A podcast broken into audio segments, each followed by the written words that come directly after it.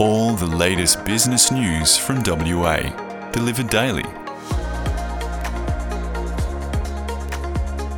At close of business, news briefing. Good afternoon and welcome to At Close of Business. This is Simone Grogan with your Monday afternoon headlines.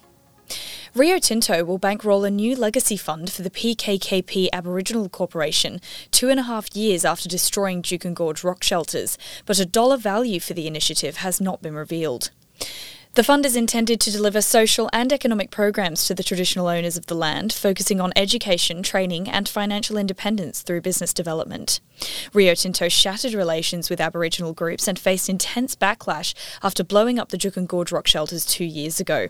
The company has since been working to rebuild its relationship with traditional owners in the Pilbara. PKKP Chair Burchell Hayes said there had been a conscious decision to work with Rio Tinto to create something enduringly positive despite the continuing pain and loss he said had been suffered. The group has not chosen to provide any financial details of the initiatives. And state owned Water Corporation has made a major strategic shift after striking a deal to buy one of Western Australia's largest wind farm projects. The state government announced over the weekend that Water Corp had agreed to buy the development rights for the Flat Rocks Wind Farm Stage 2 near Kojonup from private company Moonies Hill Energy. Expected to cost more than $200 million to develop, the wind farm will generate up to 100 megawatts of electricity, with the potential to upgrade capacity to 150 megawatts. Water Minister Dave Kelly said the new project would allow Water Corp to stop buying electricity from the privately owned Blue Waters power station at Collie. Watercorp is one of the biggest electricity consumers in the southwest, reflecting the large amount of energy it uses running desalination plants. It buys more than 40% of its power from Blue Waters, but has also struck deals to buy 65 megawatts per year of renewable energy from the Mumbida wind farm and the Greenough River solar farm, which are majority privately owned. Its decision to build and operate its own renewable energy asset marks a change in strategy.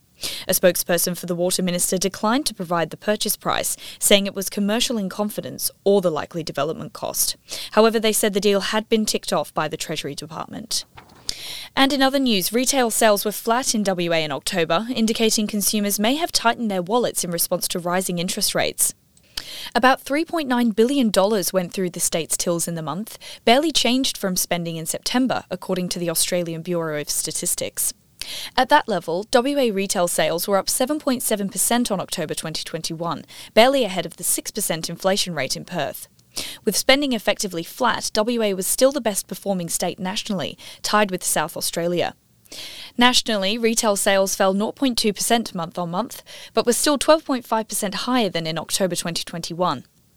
And coming up next, senior journalist Matt McKenzie talks about his work covering firm construction's slide into administration, detailing what it means for subcontractors and the state government. The business world is teeming with opportunities to succeed, and every day is a chance for the ambitious to learn, know, and grow. Over recent years, we have built the greatest business journalist team in WA delivering you the most trusted, comprehensive, intelligent, and up to date news across every sector, every platform, every day. No fluff, all informative stuff. At Business News, we believe progress boils down to one simple habit that is, what you subscribe to today shapes what you will become tomorrow. Subscribe to success. Subscribe to Business News. Visit businessnews.com.au forward slash subscribe for more information. Welcome back to At Close of Business. I'm Jordan Murray, today joined by senior journalist Matt McKenzie. Matt, how are you on this fine Monday afternoon? Oh, it's beautiful outside, isn't it? It is, uh, just before the dog days of summer hit us, when it'll be 40 plus degrees and we won't even be able to go outside because we'll start sweating through our dress shirts. Well, in fact, so I feel like I should be saying saddened to be here with you instead of being out, you know, in the sun. In the sun. In a park. Uh, in the park or on the beach, mm. wherever you like to go on a warm day. Matt, you've been following the collapse of firm construction for quite a few weeks now. Uh, for listeners and readers unaware, though, can you just detail what the company does and perhaps the significance of the news last week that it was going into administration? Firm construction in 2020 had about uh, $100 million almost of revenue. Uh, probably maybe even a bit more than that in previous years, and listeners would be familiar with names like Jackson, Pindan, WBHO infrastructure and ProBuild in terms of construction businesses that have run into a bit of trouble over the past couple of years. Now, Firm had worked on some interesting historical projects, like, for example, at the Bellevue Railcar Assembly Facility in near Midland. That one's been completed. But there were a couple that it had been working on, or more than a couple that it had been working on in the past year or so. So there was the Bayswater Station redevelopment, which was a Metronet project where it was a subcontractor. There were a series of schools, a bit of work at a TAFE, um, and a fair few apartment projects. And uh, what we reported over the course of the week was that um, those apartment developers, and, and this is something I've, that we'd been uh, we've been looking at for a little while. There'd been a couple of, well, there'd been two apartment developers that had, had taken, um, where who had stepped in on firm construction projects because there'd been some quite serious and significant delays. I mean, in one case, I think the delay was well more than a year. Uh, so the developers have, have stepped in in those cases, and then uh, quite publicly, the, the the the news item that was first public was the school, the Wellard School, primary school, Wellard Village Primary School, where the state government stepped in and uh, it's now brought in a different contractor to finish that project so it can get up for the school term next year. And then, of course, the Metronet station, the uh, the company was uh, a subcontractor on that. I think the contract was about $30 million, working with Coleman Rail and the Evolve Bayswater Alliance, uh, doing the station redevelopment there. And famously, part of that project, not the part that they were working on, but famously, part of that project is the, is the new rail bridge because we know that's a Perth icon for all the wrong reasons, that rail bridge there. But so that's what that was all about. And, and also the government stepped in and uh, uh, Coleman Rail stepped in and uh, Firm are not working on the, that project anymore either. So we're in a question. We don't know which of these government contracts that it still has, and there's about five of them that it will continue to work on. Uh, there are a couple of apartment developments where I'm not quite sure, it's not quite clear what's happening next. But ultimately, the company went into administration at the end of last week, and obviously, it's a devastating time for everybody.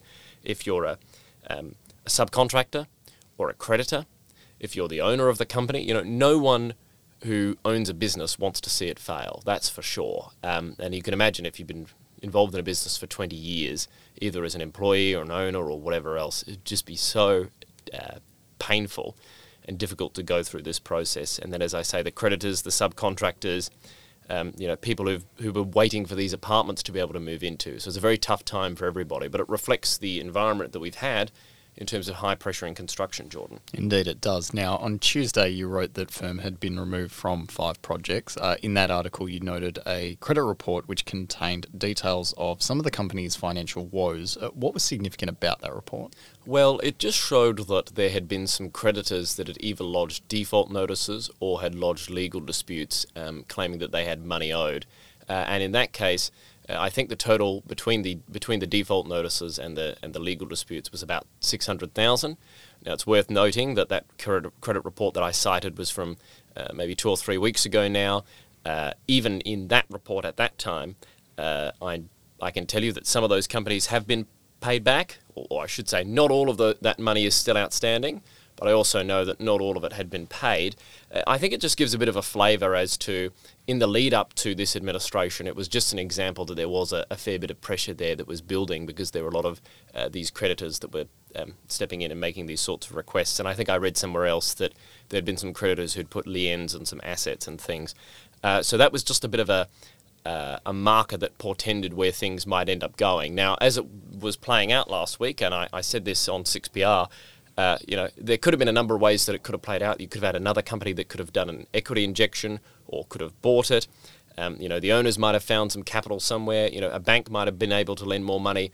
And obviously, as it happens, that's not how things actually played out. And in the end, RSM stepped in to restructure the company. And of course, the owners will be hoping, and everyone involved will be hoping that the company can uh, can be restructured in a way that makes it uh, that enables it to keep going.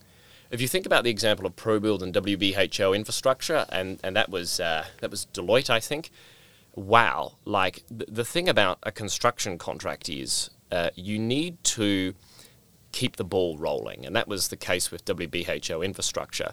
They had to the, the administrators had to make sure that you know you've got to keep the subcontractors on, you've got to keep them involved, you've got to make sure that they actually believe that they're going to get paid for the work.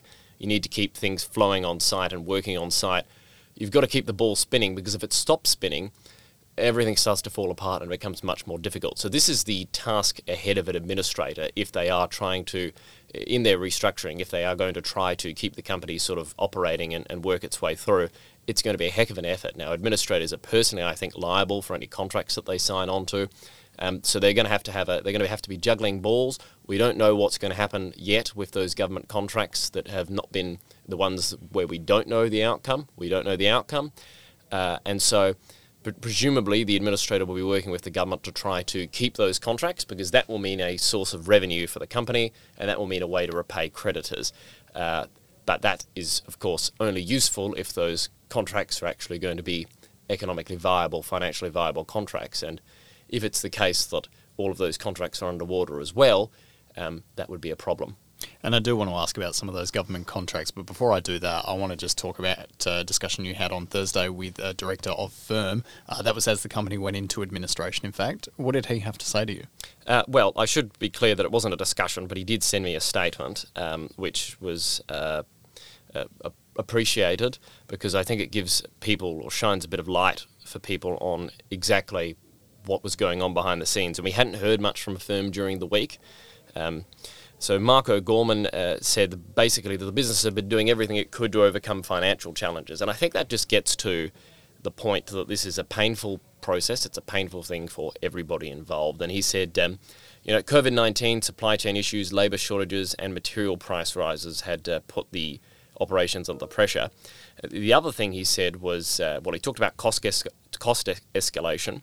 But the other thing he said was that five of the projects awarded by the state government did not qualify for any financial relief for their cost escalations, which goes into a, a broader point about um, reform in how the government sort of deals with cost escalations in contracts. And I think the Master Builders Association has, has made some proposals around, around that. So, um, there was a reform package. I think Claire Till wrote about it a, a, week or two ago. So it's an ongoing problem. Uh, and just to give you a, a, broader idea, I mean, there have been quite a few companies that have talked about this issue with the supply chain pressures, with the cost escalation, with the difficulty of finding workers. And, and for, for, for listeners, I mean, it's like you've got a construction site. If you can't find a worker, right, then, or you can't find sufficient workers for the site, then not only is that frustrating. But then, if you can't get the person to pour the concrete, for example, then the person you might already have who's um, ready to go on site for whatever the next stage of the building is, um, you're paying him to sit around or her to sit around and do not very much because uh, the project isn't yet at the stage where you can use that next person. And so then you sort of get a snowballing effect. And as things get delayed, often builders get charged or they get um, there are penalties for, for the project being delayed it might be the case that you can't get, you know, uh, if you can't get the bricks on site, then all your brickies are, going to be standing around, you know, not being able to do much. It delays the project, so your costs are going up, and the project is being delayed. And then even if you're not paying a penalty, you're still not getting the revenue because if you can't build it, you're not able to get the revenue. So, um, uh, and often in the case, for example, of a home building, you get your payments um, at different stages of completion. And if it takes a long time to get from stage to stage, well, that creates a, a, cash flow issue. And so that's the type of thing that's being experienced throughout the construction industry. And it just goes to show, I think it's just worth reflecting that um, a lot of stimulus was pumped into construction, uh, infrastructure, and home building during the pandemic. And uh, you know, we can totally understand why that was done. Entirely reasonable because we were quite worried as a society about economic collapse, to be honest with you. So entirely fair. But I think perhaps um, mistakes were made in terms of continuing to pump in cash, um, and perhaps mistakes were made. Uh, now, I, I'm not going to go into any specific contractors, but I think probably there have been a few out there, and we know there's been a lot of home builders as well that have been into trouble.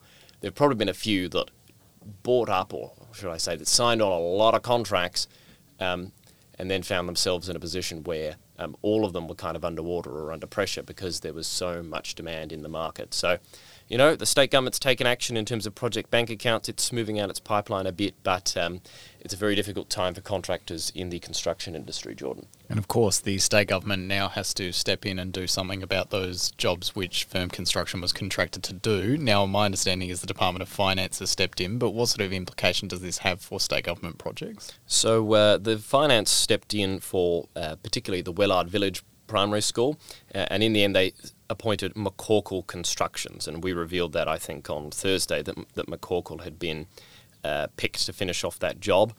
Uh, now, basically the department was working there to well, well, one of the restrictions on the contract was that well, I shouldn't say restrictions, but one of the um, key points in the contract was that McCorkell should retain as many subcontractors as possible from firm.